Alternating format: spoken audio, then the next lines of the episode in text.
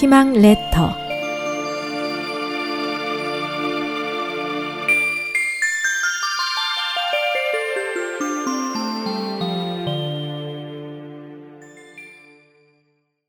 닭을 빌려 타고 가리.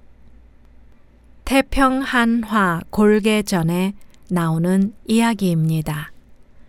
김 선생이란 사람은 평소 우스갯소리를 잘 했습니다. 그가 하루는 친구의 집을 방문했는데 친구가 그를 반겨 맞으며 술을 권하였습니다. 그런데 보니 술안주가 오직 채소뿐이었어요. 친구는 먼저 이렇게 사과하며 술을 권했습니다.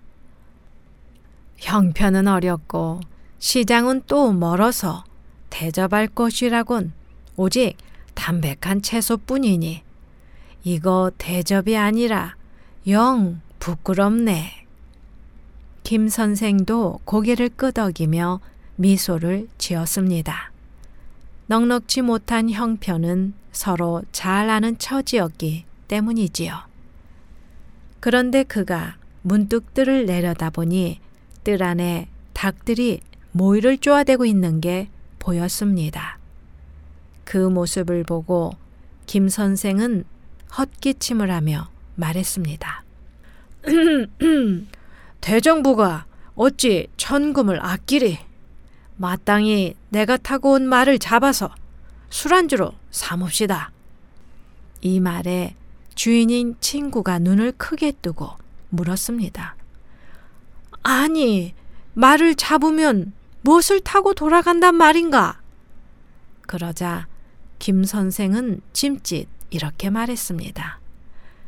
그야 닭을 빌려 타고 가면 되겠지.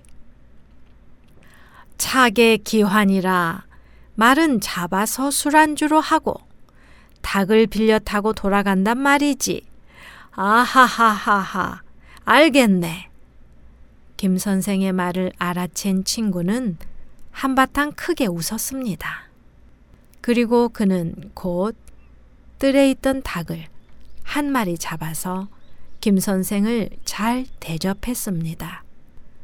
직접적으로 친구를 나무라지 않고 한바탕 호탕한 웃음으로 차게 기환하겠다는 옛사람의 골개미가 있는 일화입니다.